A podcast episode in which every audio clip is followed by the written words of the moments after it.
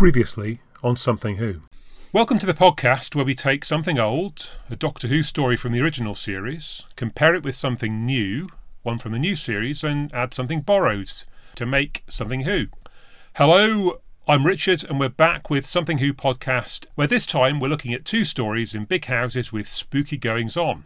We'll look at Fourth Doctor story Image of the Fendahl from season 15, and after that we'll examine 11th Doctor outing Hide from series 7.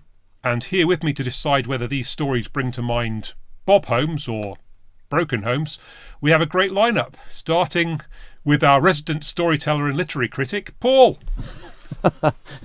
Good evening, faithful listeners. Splendid. Also joining us is science and astronomy writer Giles. Evening. Very good. And joining us for the first time is Rick, who posts on social media as Brick Pandorica and produces fantastic Lego models of Doctor Who scenes and has been a long time supporter of the podcast. So, hello, good evening. Good evening, everybody. It is fantastic to be with you tonight. Looking forward to it all. Excellent.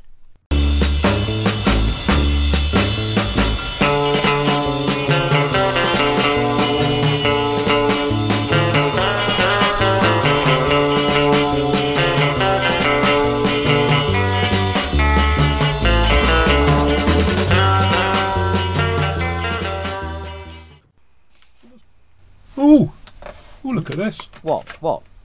I've, it's I started to discover this. This box is actually full of um, Target books. You didn't know? No, Terror of the Autons, Oh yeah, I had that one. Claws of Axos, eh? Golly. Oh, I didn't have that one. Uh, You've got a mixture of old and new. yeah. Well, th- this this one is an ex-library one. I, th- I think that is withdrawn from Leeds Grammar School Library. Yeah? I By mean, you? I, I mean, yeah, exactly. Yeah, withdrawn un- under your jumper. Whereas this, whereas this one is uh, 50p.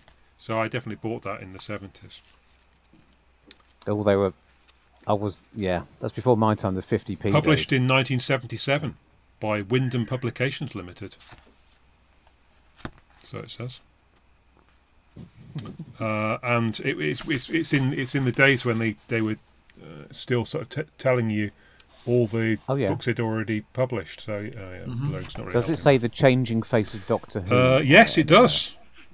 The Good. cover illustration that portrays the third Doctor Who. So there we go. Yeah. this the the new version of Terran. Oh, somebody, some somebody uh, in Leeds Grammar School has been ticking off the Doctor Who books that they've got. Um, yeah, yeah, they've, they've definitely got the Tenth Planet. Oh, oh, and they've also got the Deadly Assassin, which which which wasn't in the list, but they've added it to there just to um, just to be clear. Yeah. Oh well, that's that's a, some nice find. I shall have to rummage through that and see what else I've got. I've got Ca- Castrovalva by Christopher H. Bidmead as well, by the look of it. well done. Yeah. Has anyone got the three new ones yet? I wish I'd been free last Saturday. I could have gone to Forbidden Planet and got them all signed, Oh, were they? but I was I was not free. No. I, d- I did buy Warriors Gate and Beyond Oh yeah. uh, last year, but um, I've not indulged in any other new targets. I bought Twice Upon a Time because um, we were going to do a, a feature on it from the Grumpcast many years ago, and then Oh my god! Tim got had had had different idea, and we never did. But so I so I read that the, um, it was Paul, by Paul Cornell, I think. It was quite. It was, it was actually made me feel quite positive about Twice Upon a Time. Although having said that, we then did Twice Upon a Time for something who, and I felt quite positive about it then as well. So I don't know. Maybe it was just the first time round I got fed up. I saw I saw a reference just the other day to some plot point, content contentious plot point that Paul Cornell had improved in the book, but then they're famous for that, aren't. Yeah. they? Also, well, all anyone's talked about recently is how James Goss has fixed the ending of the giggle to make it slightly better. What less peremptory? Go go back to Twice Upon a Time. I got uh, tickets for the premiere for that at the Bradford Odeon, and it it was obviously the run up to Christmas, a few days before Christmas, and the Bradford Odeon hadn't been used at that point for twenty years. It was basically a derelict building site. So we rock up, all wrapped up, past the TARDIS with a photo opportunity, hand our phones in, and then it's just people with hard hats saying you literally just have to walk in this couple of Oh, feet God. of, Okay. of of corridor to go through. There are still signs with 1980 price lists on the walls. It's totally atmospheric. Yeah. And we got into this room, sort of school chair type type seats, and as you do when you get to our age, needed the loo. And they said it's in the car park through that door. So I literally went through the door, Portaloo car park. It was freezing. Everyone had their coats on. And that opening scene, the tenth planet recreation, it was just perfect. It was like 5D cinema. It, everything was right. Temperature, wind chill, brilliant. Um, so it was quite the experience. So you're drinking your uh, Kia-Ora and your uh, packet of Smarties or something as well. I think if there was still Kia-Ora there, you wouldn't drink it for love nor money. um, but what I don't know how long ago do you think that was? Six years ago. The the venue still hasn't finished being renovated. It opens November this year, finally, for as a as a music venue. But it was, it was wonderfully atmospheric at the time. Great. Okay, I think we we might as well get on with this one. So if we move on and talk about Hide by Neil Cross and directed by Jamie Payne. So okay, my brief intro. I won't go, in, go in great detail here, but uh, we're back on safe territory here. I haven't haven't watched it since original transmission. I think the first time I watched it, I wasn't all that enthusiastic about it, and I'm not quite sure why on this viewing. However, having said that, I think I understood it the first time round, and this time I didn't understand it, and then I, and then I and then I did. So so yeah, well we'll maybe come to why that was, but um, How how can you go backwards in your? No, never mind. You, you ex, I'm, explain I'm, that later. I'm getting older, Paul. I suppose it's Oh, okay, the only I fine. can come up with. It's I mean, I suppose I can't really criticise because I did watch it the first time and I could hardly remember a thing about it. I think it might be. I know I say that I say variations on that theme occasionally when we're talking about new series stories, but really this might be the the pinnacle. I couldn't even. Yeah, there's normally a point if I if I start off and it seems unfamiliar. There's a point where it all clicks and I think, ah, this is the one where and then for the rest of the episode it's plain so no ne- that moment never arrived i might as well never have seen it before wow. shocking and in fact the one thing i was waiting for didn't turn up which must mean that was a different story and i've no idea which one that was. So So, i so i think i you, you, you've, you've, you've, you've, you've gone from fan to being ordinary member of the public. there is an there is a, an era right around about series 7 to 9 where it all gets very hazy Right. for me i'm afraid so yeah. You shouldn't that's why i don't in case anyone's noticed that i get a bit quieter in the second half of these podcasts hmm. It's partly because i'm drunk by the second half that's not true and partly because i i have no idea what's going on by that point baffled old man Giles, Uh, yeah, I'm I'm I'm in the same boat here. I I could not remember what's it. I I had to go through and think. Oh, okay, right. It's series uh seven B. I mean, I I eventually found it, but I could not remember what series it was in. I couldn't remember whether it was Matt Smith or Peter Capaldi. Um, I knew I knew it was Clara. I basically I, I remembered. I knew. I thought I know it's the one with Dougray Scott and Jessica Raine in the haunted house. But I couldn't remember the Doctor. I knew it was Clara, but then that doesn't narrow it down all that much, and I couldn't remember any of the plot.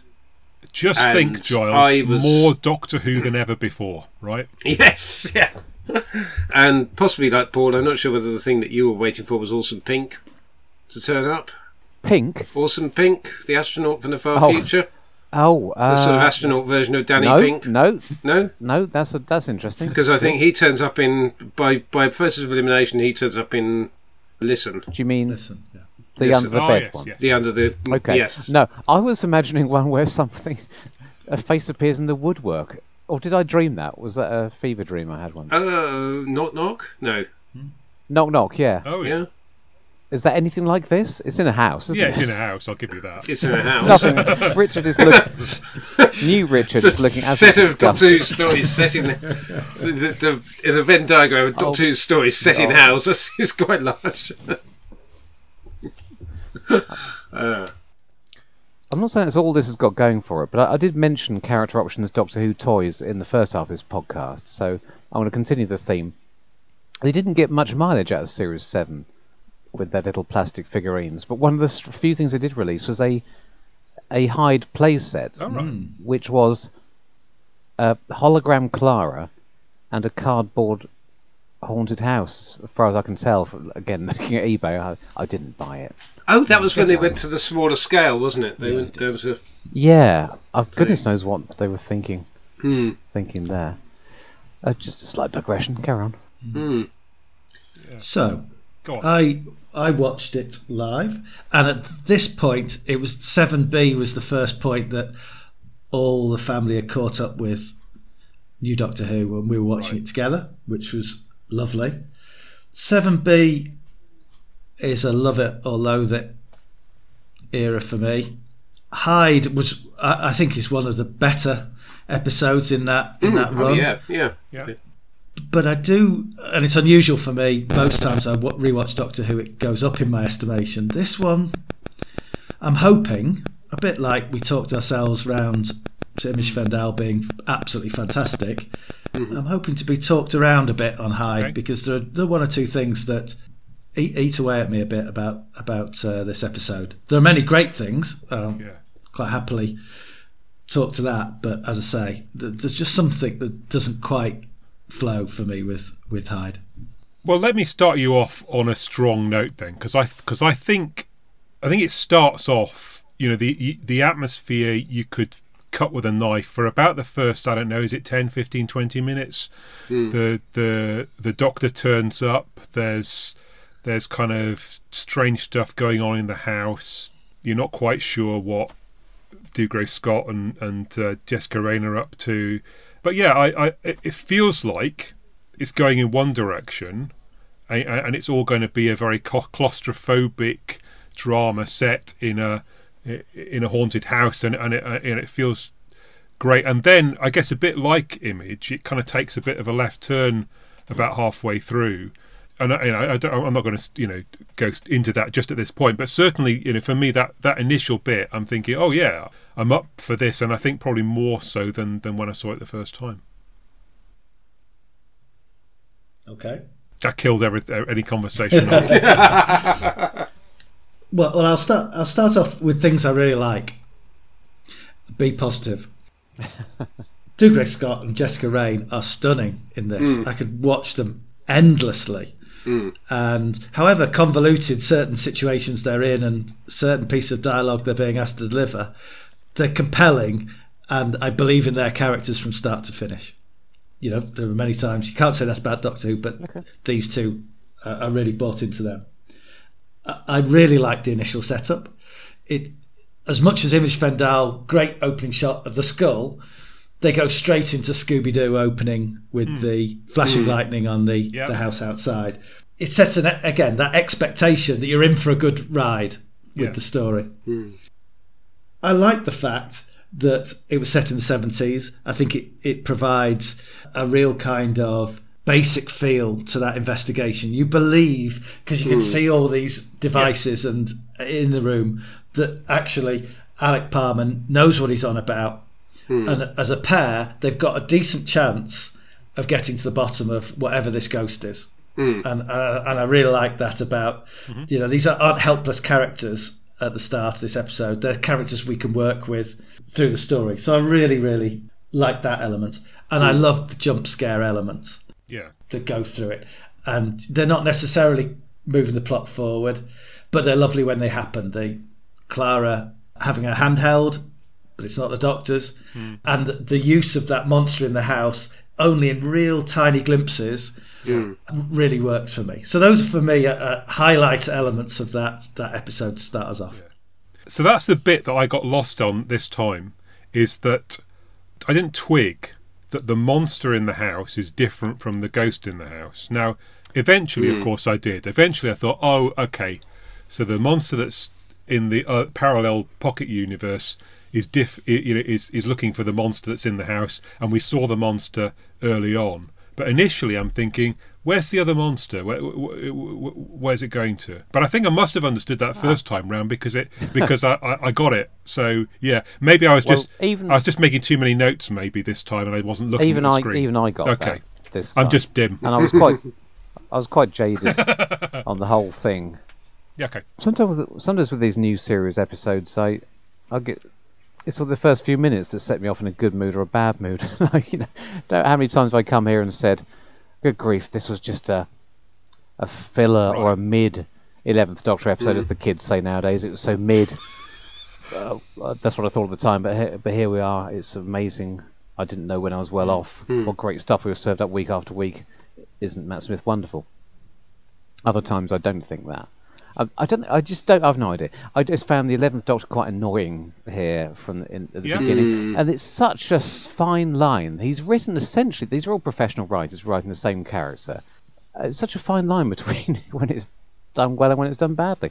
First thing I thought was, I wonder if Neil Cross was one of those writers who didn't get rewritten by Moffat because he's a showrunner. Mm. That used to be the rule. Right. So because he's Neil Luther Cross, mm. perhaps you know his script was unchanged, and so his Eleventh Doctor is an annoying one as opposed to the one you get most weeks when when Moffat's given his his careful hand. So you know that sort of set me off down the wrong track. I was a bit grumpy about it from that point onwards. And you know, uh, and um, early Clara was always a bit of a Well, this was um, this was Jenna's first first Yeah. performance as present day Clara. This was the first thing she filmed as. I mean, she always gives it her all, obviously.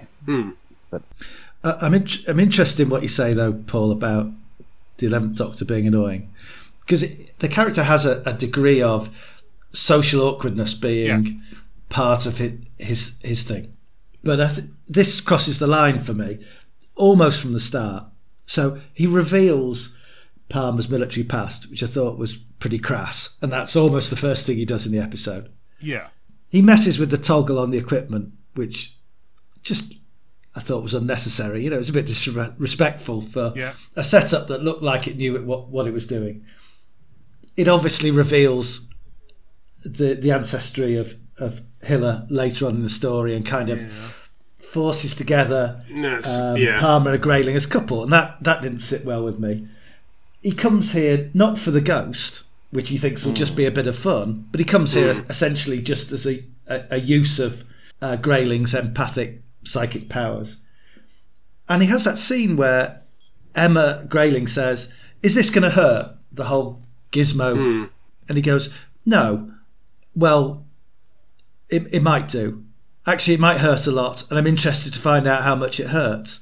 And I, I hmm. felt myself thinking, well, this this doc, this is the doctor. You know, I've followed him for decades, him and her. I've followed them decades, and I always they're there for me to root for. And just in that episode, somehow that kind of crossed the line for me, and it, it, it frustrated me.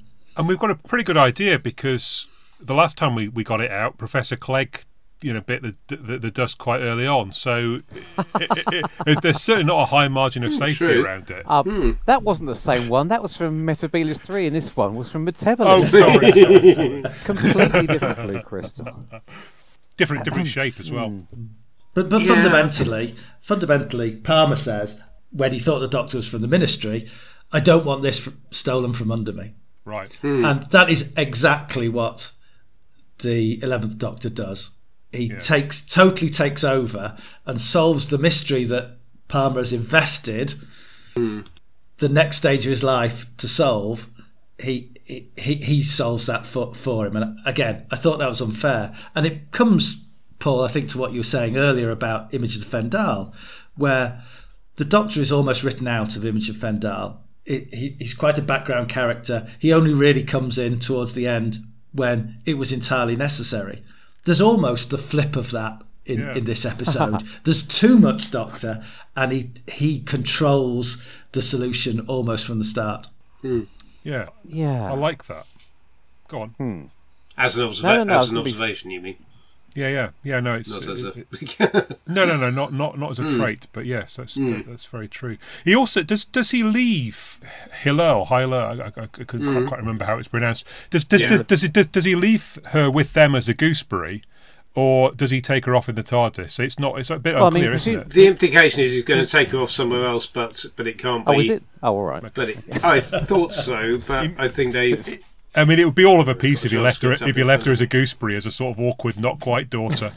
But um, yeah. Yeah. so they could talk about their um, you know heritage um, in a haunted house. Emma hugs Hilla goodbye. Where will you go? Hilla says he can't take me. I can't home. go back. He can't take me home. History says I went missing. And then they say, "Oh, we can't." Maybe he could he could take her and drop her off on that planet with the Gravis. Yes, yes. Yeah, it'd be nice, wouldn't it? Or um, Keep each other's yes, company. Oh my or god! wherever all those di- or that dinosaur reserve. Um, yeah, dinosaurs on a spaceship. Yeah. Yeah, I um yeah, now you're pointing out is this is going to be one of those ones where people point out things and I think, oh, that hadn't occurred to me, and yeah, Hmm. not not that keen on that. I mean, something something feels a bit. I was never that keen on the ending, and it felt like another of those. But then, you know, ironically, I mean, I think it's Time Heist does the same thing in the next series with Capaldi. Isn't isn't there some aliens and uh, oh, it's, it's not a monster; it's just missing its mate. Goes on there as well, and it feels Everyone who writes everyone who writes for Moffat does that and it because feels they think that's what bit because they've noticed Moffat, that's what he does Moffat-y think love he'll con- like this. Love conquers all thing, yeah. Yeah. But yeah, I know the vibe. The vibe I really like, as you, as you say, because it's like and I. I guess I grew up, and but you know, like of being of being of the age I was in the late seventies, I I eagerly devoured the unexplained part work from Orbis. Ah, and I'm not sure whether um, yes, yes, okay, ringing a bell with yeah, Paul. yeah, I know. I used to read my grandfather's copy. Yeah, and that was um, that was Mysteries of Mind, Space, and Time, and it was it was full of the most fantastic bullshit. I loved, I loved the photographs of all the spontaneous combustion. exactly, and all these photo, uh, these yeah, and like ghost photos and things like that, and it was so much yeah that that vibe, and so all these ghost hun- ghost huntings and things like that. So that's setting from that point of view. The only thing with the setting it in the seventies, and I gather Neil Cross partly did that because of the stone tape that he wanted to homage homage that Right. a bit. But it does feel like it's a bit off for Campbell's age.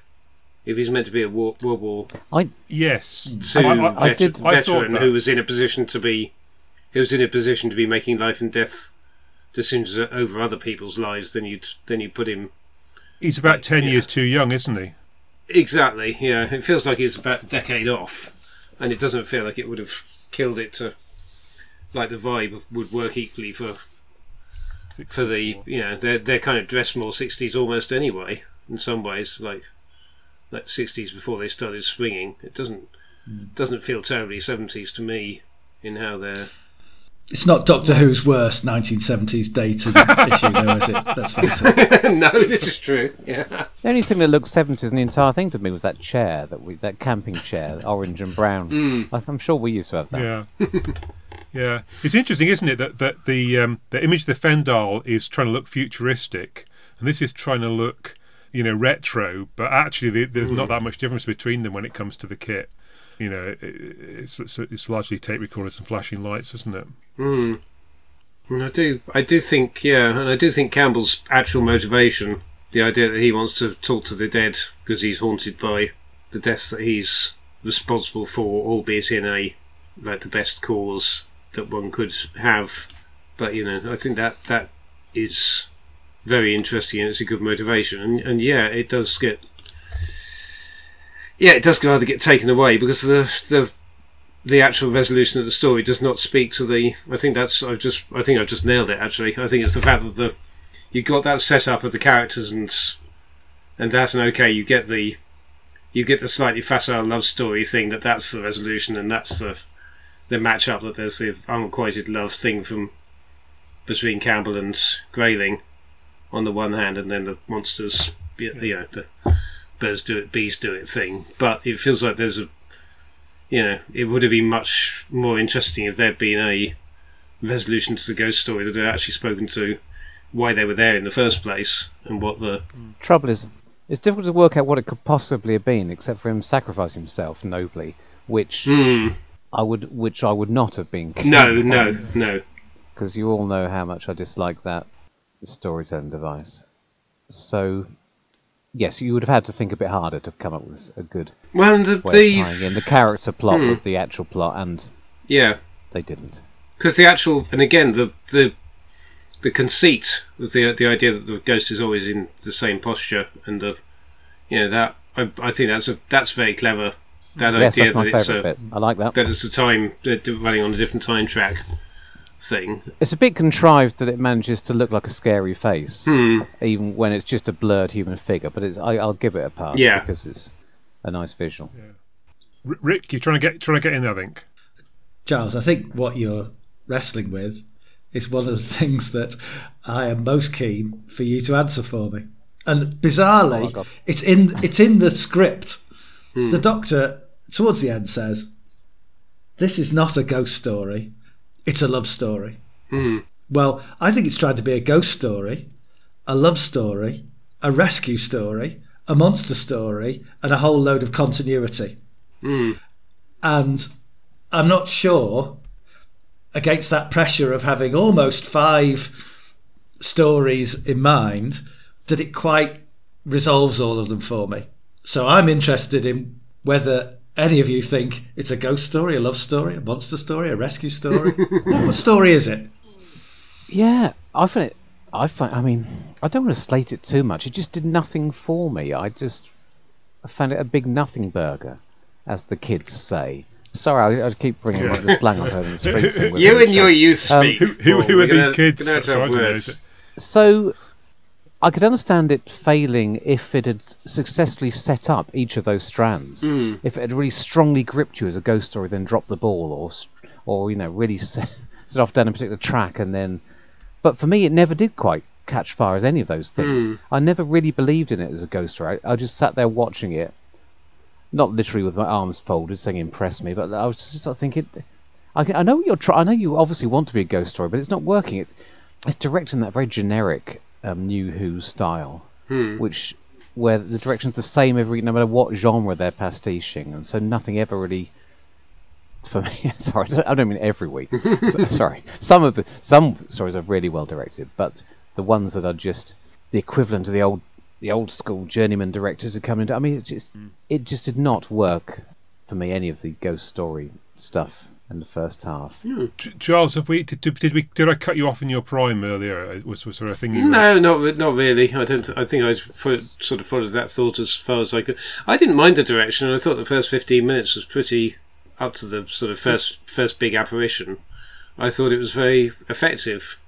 The fact that Hiller ended up being so undeveloped as a character, and obviously the thing is you've got, you know, but the thing is if you've got you've got two fantastic actors there, in Dougray Scott and Jessica Raine, to then introduce another character and basically have her be Delta.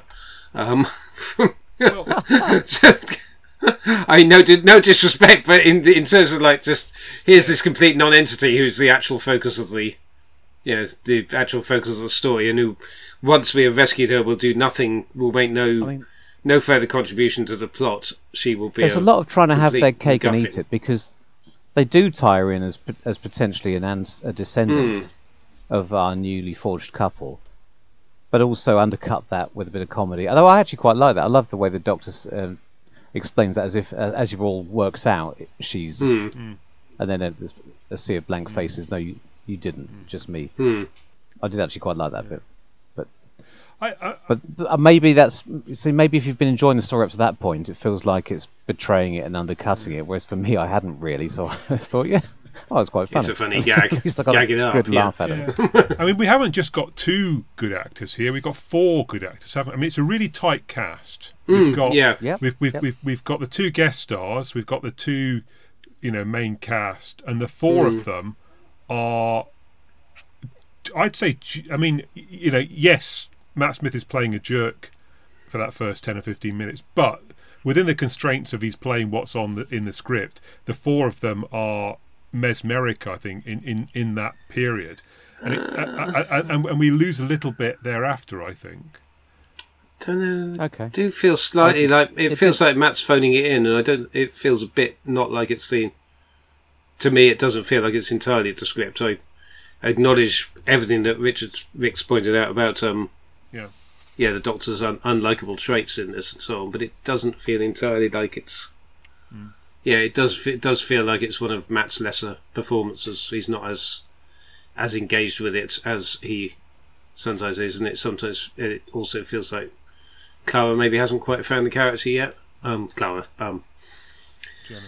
Jenna hasn't quite. Yeah, The, the, the one thing that I am frust- would, would, would be frustrated about with this story is this very simplistic notion that there is a, you know, the one. You know, it could, because it, it, it you know, it, it, it's definitely playing that thing of, you know, the two, the two monsters are separated across, you know, hmm. time and space, and you know they are mated and, and you know they can only be one. The the the sense of the, the the the two characters finding love in the haunted house. Now, yes, people develop powerful attractions for each other, and sometimes it's reciprocated, and that's great when it is. But that that sense, and it's it's. I mean, it, there's a lot of it in films, in particular. This sense of oh, there is the one. There's a soulmate. There's a you know, it, it it it is not. It's not really very helpful for people in their everyday hmm. lives, because you know. I mean, if you if you're lucky, you find someone like that, and you build a life around it. But I mean, let's not pretend that there aren't probably a hundred other people that you could have met, and you might and, and you might also have, have, have, have forged a relationship, and it might have been you know it would have been very different. Uh, but that sense it puts a lot of pressure on people. I think that sense of there is only c you know that there's, you've got to find the one person. Is there a similar strand in Rings of Aka- Akhaten, um, which was also Neil Cross, with uh, possibly with Clara's parents and the leaf and everything? Yeah. Or am I? Yeah, I guess you're right. Hmm. Neil Cross must be a bit romantic on the quiet, even though you don't get much of a sense of that from Luther, Hmm. which is mostly about people dying horribly. I mean, the, the- I mean, the bit I like. Sorry, I will come to you in a sec. The bit I like more about that is is the sense that the Emma character has had relationships in the past where which you know which haven't been mutually you, you know w- you know she's she's fallen in love but the other person hasn't and she hasn't understood that and and that, I mean that feels much more like a real experience than some of the rest of it. Sorry, go, mm. go on, go on, Rick. I, you were about to say Well, something. I, I, buy, I buy into the desire for this to be seen as a love story. It's in the it's in the script. Yeah, The, the challenge with the relationship between Emma and Palmer is in parallel to Images of Fendahl. There's a predestiny element to it. yeah, There's the paradox that unless they get together and have children, Hila does not exist in Right. the pocket Right. universe. yes. Hence why some people were expecting um, Danny Pink to show up. the other time, other time that trope appears and is then undercut. and then yes, yeah. So in some respects, there is only one in this scenario because that needs to produce down the line hmm. time traveling Hila, which which doesn't for me make it a great love story. Hmm. Nor does it make it a go- ghost story. There's some interesting concepts of ghosts, and hmm. Clara throws one in when she's been off travelling in the TARDIS that Yeah, the that's a doctor nice must think they're all moment. ghosts to um, to him. And you've, you've obviously we've talked about Palmer feeling the ghost of the past and feeling a ghost of a man. Yeah, It works quite well as a monster story.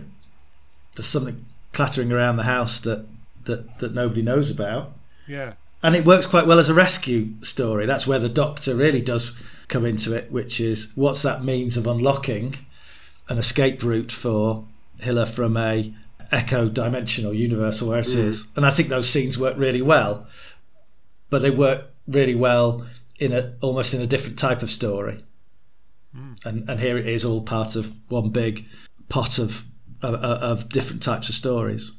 Uh, what I was thinking was I looked at the DWM fact or fiction okay, that talked about some of the genesis of this story. So Neil Cross was going to do this with Palmer's Quatermass, but rights didn't allow it. I'm not sure that hmm. what the Palmer that made it onto the screen is very Quatermass like, but hmm. Hmm. so something's happened with the story to evolve it. Then it's called Phantoms of the Hex. That screams ghost story at me. Then it's called The Hydra in the House that strikes of a monster story. yes. yeah, and then there is what we get on screen. Yeah. And I, I, I'm I'm thinking back, Richard, to your conversations with Steve Manfred in Yes. an early episode of Something Who, where we talk about the challenges that Neil Gaiman had in Seven B, getting a convers- uh, getting a, a coherent story out with all these moving parts, continuity wise in that series, and I hmm. and I just feel that Neil Cross may have come across, no pun intended, some of these challenges in trying to pull together these different elements with Hide. Yeah, I mean he's he's he's working with Caroline Skinner, isn't he? That's that's the link hmm. into the That was the production team. connection, yeah. Mm-hmm. and and it's before the bust up. I mean, it's filmed in 2012, so so she's Hmm. definitely around for all of that. But it's possibly at the point where Moffat is distracted by, uh, you know, anniversary stuff and isn't quite Hmm. so present for, for having those kinds of conversations. Well, he wrote this one, and then presumably it went smoothly because he wrote this before Akhaten, although Akhaten Yeah, aired first. They Yeah. commissioned him to write Akhaten straight off the back of, which is a, oh, if we get ahead of ourselves on connections, although it's only a very side connection, but Chris Boucher being being um, commissioned to do robots straight after doing Face of Evil because they right. Liked it so much. Yeah, it's it's hard to tell because yeah, obviously there were they kept rejigging who who Clara was. The only kind of link to the ongoing plot, although you know, although ironically, yes, it it is presented as the Doctor's entire motivation for going there is just so he can quiz the empath about about who Clara is and what Clara is. You know, that's that's very much a throwaway thirty seconds of dialogue that feels like it could have been shoehorned in there by Moffat. I think it probably was. Well, well, it's kind of. It's, I mean, there's a weird sentence because he says Clara is the only mystery worth solving. Well, really? I mean, I mean, oh, I- of I course, mean, he, yes. I mean, I mean, a a it's not very evident to me that there's any mystery about her anyway. I mean, Hmm. you know, and and the, the only thing that Emma says to him is she's just a girl. You know, Hmm. I mean, she doesn't sense anything that's kind of mysterious. I mean, I mean, I suppose in the context of the later series seven, there's this splintering thing that that happens. well, that's time. that's the thing that we've But- had. We've had we've had Os, Oswin Oswald, Yeah. and then but Do you- but but I mean that Sorry, that, that just makes them it make it, what what we're ending up with is is you know uh, some several unremarkable people who kind of look the same, Hmm. but but the the people themselves aren't particularly remarkable. It's the circumstances, I suppose, of that of Hmm. that later story. Yeah. I've already compared this to another story, got it completely wrong. But um, th- this, I was struck by remarkable similarity in the setup with um, Village of the Angels, Yeah. with um, Kevin McNally Mm, doing very similar things with his own pet psychic. mm. That's a very. I mean, uh, it's, it's not that common a setup, is it? Or is it? For it to be a coincidence, they're not both pastiching the same thing, Well, they? it's it's even got that ch- that chopped off bit of the forest as well, hasn't it? That's that's the yes, same yeah, that image similar, Oh, similar, God. similar visual. That's outrageous. Except, I mean, the Village of the Angels is, works better because they don't cut away from it. You know, so basically they just keep going with uh, Base Under Siege, I suppose, rather rather Hmm. than trying to do a love story at the same time. Although there is a Wow. love s- Are we saying we found a? Well, it doesn't. It doesn't. Well, always- doesn't it doesn't surprise me that underrated. that um, it would be better because the writer of Village of the Angels is, you know, one of the real finds in the last three Hmm. or four years in Doctor Who. So yeah, I mean, she did a great job with it. Mm. Very true. Village of the Angels is very consistent in terms of what it's about. Yeah. It's a it's about the the angel that is possessing Claire Brown Mm. realizing itself and then taking on the 13th Doctor to bring it to a cliffhanger. Mm. That for me is a really clean Yeah. episode of Doctor Who, and that that isn't what we're seeing here. You know, In you, terms of the similarity between the setup there, I think I mean this is not a criticism of, of, at all of, of reusing it, but I think in any other era, if some somebody had come up and re- reused something that similar, they'd have picked up on it and said, "No, this is too similar. We did that only a few years ago." And I think it must just be a sign that the Chibnall team probably didn't even notice it because there'd been hmm. such a change, a changeover. Hmm. They've probably never seen high. I mean, honestly, it's not that it's not that close, though, is it? You know, this is 2012 that it was made, and what Village of the Angels was 2020, 2021, something like that. So it's hmm. it's quite a long time. Oh, I'm not. That's what I have to say. I'm not criticising. I don't think it's a problem to do it nine years later. But I, I wouldn't have been surprised if it if it had been picked up on. That Yeah. other regimes would have said no. It's. Hmm. And we've seen behind the scenes comments on the ideas being scrapped for being less similar than that. Um, it ends three times, which is curious. So it ends when they rescue Hila, Yeah. and then the Doctor gets left behind, and we see just how badly Clara wants to take the lead on rescuing him. So, and that ends, and there's a bit of a, a, a coda scene with them all happily ever after, and then it somehow has to pick its momentum up again for that final uh, rescuing of the crooked man. Hmm. which I gather was that that particular twist was requested by Moffat. I, I just read. Um, Oh, was it? Okay. He thought that he thought the monster needed to be fleshed out, so Neil Cross then added that again. The thematic Hmm. uh, applied the same theme to the, the monster. But as you say, it is it does it give it a slightly clumsy staccato Hmm. feel at the ending. But then I was also slightly baffled by the the twin strands of the Doctor's rescue. That he's it seems to be all underway. Oh yes, they're pulling him back on the rope. But then, yeah, yeah, And TARDIS I mean, that's all been in. planned. And then Clara jumps in the TARDIS just to give her something to do, I guess, rather than stand around watching Hmm. The guest character save the day. And then they sort he ends up being rescued by a mixture of the two. Hmm. But it's not really very clear that it, whether that was necessary or whether everything would have been fine if they'd stuck to Plan A. Is that is that just me or? No, I No, think that's, I think that's, That's that's fair. It very does feel fair. like why do they have to do the why do they have to do the TARDIS bit? So TARDIS gets him back from the Pocket Universe into the into an alternative version of the house, Hmm. from where he can then get back up his. Ra- I don't know. It's, I don't think so. No, I think the No, TARDIS think- just picks think him just- up and picks him up and picks him because he's still clinging to the clinging to the outside. the, the isn't he? TARDIS comes back uh, attached to the rope, doesn't it? I can't really Yeah. remember now. Oh, does it actually come Does back it? on the rope? I don't think they. I don't think the rope gets pulled in under in the second in the second sort of rescue attempt, No, no, no. Okay. and they don't really very clearly show that the ta- that the TARDIS disappears into the wormhole and Okay. or through yeah through into the bubble universe as such until it until it turns up there. You see it rushing through the vortex, but and the why? vortex looks Why it can't go there because normal. because it will never be able to get out again. Hmm. But then it does. So That's- the ending. Is that why? Yes, it, it needs- sa- is it says it can't to be 'cause on the it'll- rope? It'll drain its drain its energy too quickly, and that feels a bit like mm, it's, a, is it a bit late to. It's, sorry, is it, it feels like is it a bit soon to return to let's have a personalisation of the TARDIS? Is that them wanting to have? and it's only, I know it's only one brief scene, but it does feel like it slightly cheapens the Doctor's wife almost Yeah. to say, okay, here's a here's let's have a personal personal version of the TARDIS that can talk. Who knows that there's a monster in the house, right? Because it seems like Dougray Scott doesn't know. Sorry, um, No. his character, Hmm. and it doesn't, it doesn't seem like either of them know. Do the Doctor seems to know there's a monster in the house at the end of the story because he realizes it's the same thing that he's seen in the woods, but at what point did he did he work that out? I mean, it exactly. When they're when they're running from it, yes. and when something touches Clara's Hmm. hand, do they know it's a monster? Do they think it's the ghost? No, they don't comment on it. Yeah, that I, th- I think that's that, I think That's that's so why I got a bit confused. Is because it's all right. We no, no, no, no, no. I mean, it's, Don't have to keep- I'm, I'm quite happy to be to be nuts, but I'm but I just I'm just thinking, how does he? Who, at what point do they realise that there's that there's two different things in the house at the same time? So I think there's Good there's a point. flashback scene, isn't there, that reignites another ending Hmm. um, where he remembers Yes, you do. uh, the hand clearly get a- holding, remembers Clara Mm. saying, "I'm not happy" in a particularly Clara manner.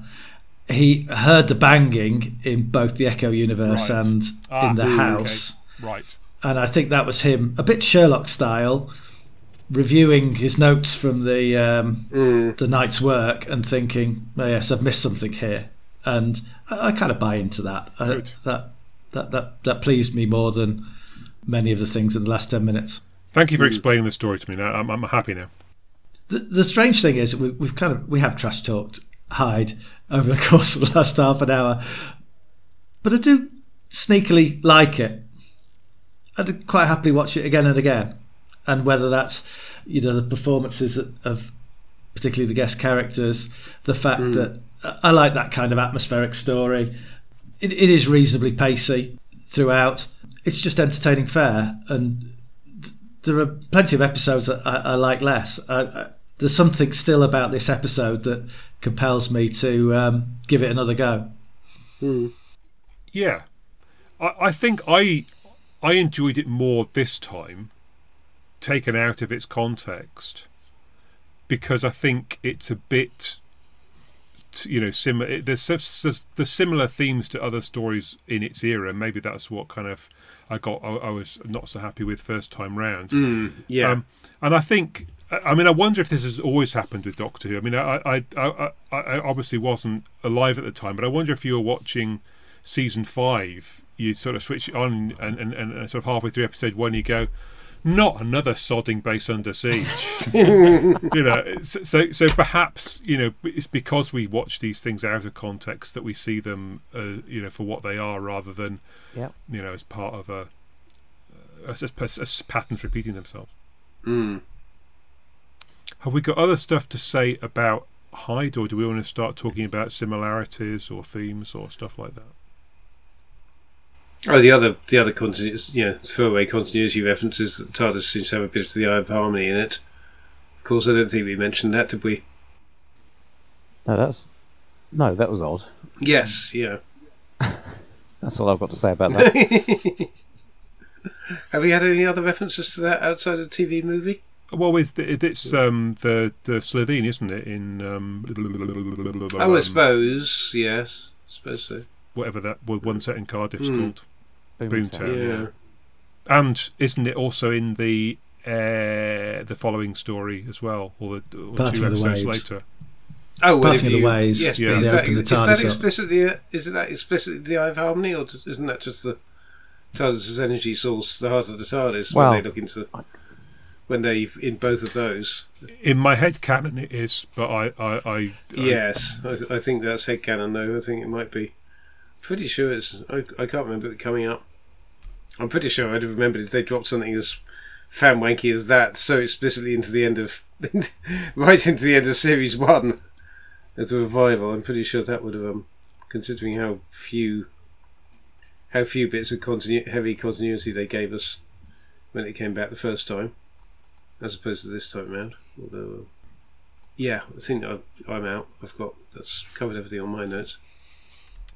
Oh, does November twenty fifth, nineteen seventy four, have any particular significance? Does anyone know? Because obviously it's close to. But this was aired in April, I believe, so it wasn't the. Um, well, it, so there- it's, there's it's not there's, like. there's two go- elections, aren't there? But the second one's about October, I think. So, I mean, you're you're you're you're, you're under a Labour government. I don't know. I'm, I'm I can't remember. I- I'm, I'm too young to tell you what was going on in 1974. Hmm. It's it's it's it's two days after the um, mm, seventh, Yeah, uh, 11th anniversary. anniversary. Hmm. Um, it's just before Robot, isn't it? Hmm. Well, it's just before that um, compilation of Planet of the Spiders by about by about, a, by about a month. Yeah. Uh, nothing I can see particularly. Okay. Rick, you, you had hundreds of themes and I and so on. Do you want to talk us through some of those? I have entered into the spirit of something Who by listing out many common themes, uh, which I'm quite surprised about because I feel that they're very, very different stories. So, stop me when you get bored. no, d- no, no, no, no. It's obviously 1970s manor house setting. There's an implication of ghosts, but we never actually get to see a ghost. Really atmospheric opening shots, very Scooby Doo. There's a, a science and versus spiritual uh, element to both, and in Hide, it's in a sense the coming together of Palmer's science and um, Grayling's spiritual nature. There are su- summoning rituals in both stories. Grayling very much goes into that mode to summon Hila. The Doctor breaks the flow by popping into the TARDIS to go off somewhere to collect some more information. Yeah. Yeah, Which is relatively unusual for Doctor Who yeah. it, it spans known humanity. These stories. Oh, good. There point, is some yes. annoying. There's some annoying continuity writing K9 out and only there f- to find out more about Clara. There's some good tea drinking in both stories. Yeah, yeah, very good. Ah, We've talked about predestiny i- in both those stories.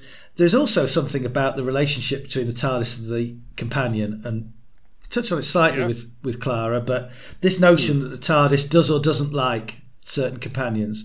Leela apparently likes her appealing thought patterns. Clara, it's a grumpy old cow, and it doesn't doesn't like her. We talked about the female dominance in in Image. I think strong female characters in Hide. Actually, it's the power of uh, Grayling and the power of Hila that brings those two universes together. Um, ultimately, Palmer is just a flick the switch guy in the, in that arrangement, and the offering of sacrifice of the female character. So Thea, we talked about, is is ultimately sacrificed to become the high priestess of the Fendahl. The Doctor is well on his way to sacrificing Grayling in this. He doesn't know how much this is going to hurt or how much he's going to put her through, but we're, we're going to do that for the benefit of somebody else. And that happens twice in that, that episode. So I don't know how many they were, but that's my list. Very This good. just rather makes some nonsense of the idea that he the only reason he came there was to ask a question about Clara. Because how what an idiot he would have felt if he she died before he had a chance to ask. Mm. Yeah. Oh, well. that's an extraordinary list. How exhaustive! Mm. Thank you. You've almost convinced me. of, of, of what I'm not sure. um, yeah. it, it feels like that if- like in both stories they, they are trying to have it both ways in that they kind of want there to be a ghost story and they don't want there to be a ghost story Mm. Yeah, yeah, um, and and, and so there's a you know th- there's a kind of scientific explanation to explain all the spooky stuff but at the same time it still doesn't affect the fact that it is quite spooky Hmm. But then that's all. That's all Doctor Who in this genre ever, with the possible exception of the um, unexplained ghosts in the haunting of Villa Diodati. I think that's the only time we ever get a ghost that isn't explained on screen. I believe that I can think of. Yeah, I, I, I guess I, I th- I think what I'm saying is that, that generally in Doctor Who, when when you sort of they sort of flirt with it being a ghost story, and then it's all. I suppose it is. a- I suppose it is a bit like this. It, it, it feels like it gets quite sciencey, and then they give up with it being a ghost story. Whereas, I mean, Mhm. cer- I mean, certainly towards the end of Fendahl, there's still some kind of weird strange occulty stuff going on. I don't know. I suppose that's quite Mm. demonsy. May- Maybe maybe I'll withdraw that comment, but it but it, it, it Nope, sort of sorry, felt like that's that, fine, felt- I felt like there was more kind of trying to have your cake and eat it than maybe normal. Hmm. I mean, I, I guess I guess the bit is that Mrs. Tyler and Emma are allowed to be both paranormal and also there's a sciencey explanation for it. Perhaps that's what I'm saying. That yes, Mm. that's that, that's the classic Doctor Who treatment, isn't it? Hmm. yeah. The Doctor gives that long-winded technical technobabble explanation of what the salt does to break down the molecular structure of Fendahleen, and Leela translates it as salt kills it, Hmm. and that's Doctor Who in a nutshell, isn't it? Hmm. And of course, that's why Doctor Who ghost stories are completely different to ghost stories. They they just have the same trappings, but in ghost stories, they really are the souls of Yeah. the departed, Mm. and the and the individual treatment is exactly whose soul and quite why they are are hanging around. Mm. And in Doctor Who, it's why what is what scientific explanation is there for this thing that looks and behaves like a ghost? Mm. Which is um, in the same way that they're never quite vampires, are they? They're just fish creatures with big teeth. it's it's part of that genre of um, let's take a thing from a different you know, Th- There's there's a, a a, different fantasy world. I guess another parallel with um, Pyramids of Mars is is this thing you know where the eleventh Doctor goes all the way through history to demonstrate that this is a person, I suppose, walking through time. But I mean that it's a bit like you know I'm a Time Lord, I work it, walk in eternity, and it it sort of Sarah gets a bit upset about the fact that he's not human, and so does Clara. Now, I mean, I know we're not looking at, uh, pyramids of Mars, but I guess I've I've said well, there's there's this parallels between image and, and pyramids, and there's parallels between Hide and images uh, uh, and, and, pyramids as well. Mm. Anything else? Not really. Except it seems criminal that no one's found another use for these characters. Have they not appeared in any spin-off fiction? I know, granted, granted, Big Finish might not be able to get hold of this particular pair because they're quite in demand. I think, although, but um, I'm surprised they haven't popped up in books or something like that, or maybe they have. I didn't find them that engaging or memorable. Sorry. Yeah. I know they were very well played, and I know that he tried. He went to great lengths to make them well-rounded characters, but I just didn't really care. Yeah. Okay. It's, it's just not my quite mm. my Hmm. sort of thing. I can't really. I feel terrible, but. Uh, oh, do I? Well, I feel terrible admitting it, but it's true. It's all right. It's only because Rick and I are making Well, funny enough. That's the faces problem. at you. You know, I only like I only like funny stuff. Yeah. I am just trying to remember the bit that I'm supposed to say at the end. That's all. oh my god, have we come to that? Is this the point, Richard, where you get your ukulele and your kazoo out? Yeah. Because that's my favourite bit. I've been, in so- fact, I've been sat here for three hours waiting for the ukulele and kazoo play out. Yeah. Um, You wait till you see you say it doesn't both at the same time. It's a sight. And he, It's what, what, what I sat here for, Paul. yeah. It, it, it's it's very pres- it's much more like Delia Derbyshire, in that I uh, I recorded it about three or four different times on on and, and then I mean it, to be to be honest it sounds terrible. It's unbelievable that I could have got that I could have gone to the ex, to the extent of actually having recorded several different tracks and married them together in order to make something that sounds that bad. And yet I did I love it. That and the Schalke theme tune, are my top two Doctor Yeah. Who themes. I, I, I, I even octaved the, uh, the the the bass note down just just so it, it did what what Mark Ayres tells you that the original theme did in terms of the dum de dum dum de dum. Anyway, here we go. Look, thanks for listening to Something Who. I think what we what we are saying is we've we have exhausted our um, our thoughts on these two stories. Thanks for listening to us. If you've enjoyed our episode, please subscribe to our podcast. If you could give us a review or a rate or something like that on one of the platforms, that would be fantastic. I mean, primarily because it helps other people to find us. And yeah, there's nothing that we like more than, I guess, spreading our reach a bit further. I mean, look, you know, we we don't care that there's a bunch of people who do listen to us and don't like it, but as long as we find people who do, then that's great.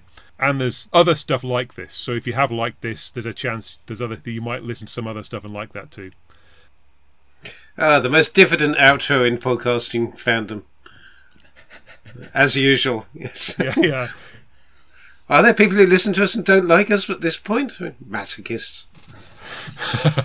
Well, you'd, you'd you'd think that eighty odd episodes in, uh, and in fact over hundred if you count it in that way, then yes, it's your own fault, isn't it? Frankly, some people won't be told.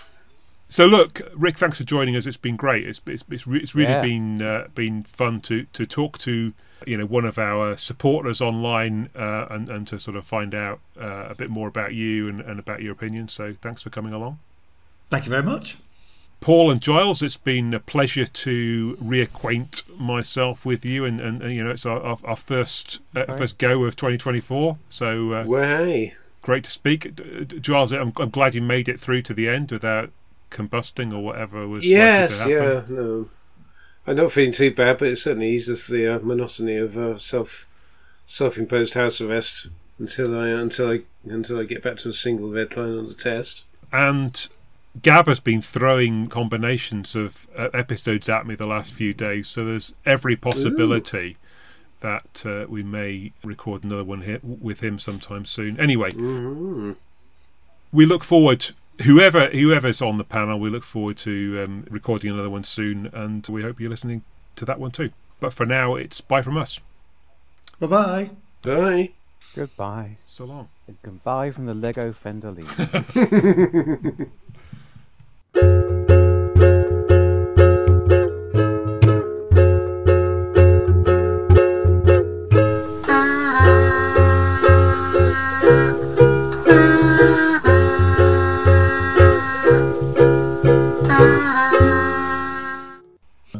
Why is my last one to 86? What have I missed?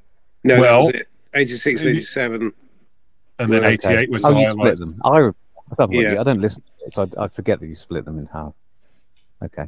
I mean, on the one hand, it's double the downloads, but on the other hand, it's also half the editing. So it, you know, it- there's there's there's lots of reasons for it.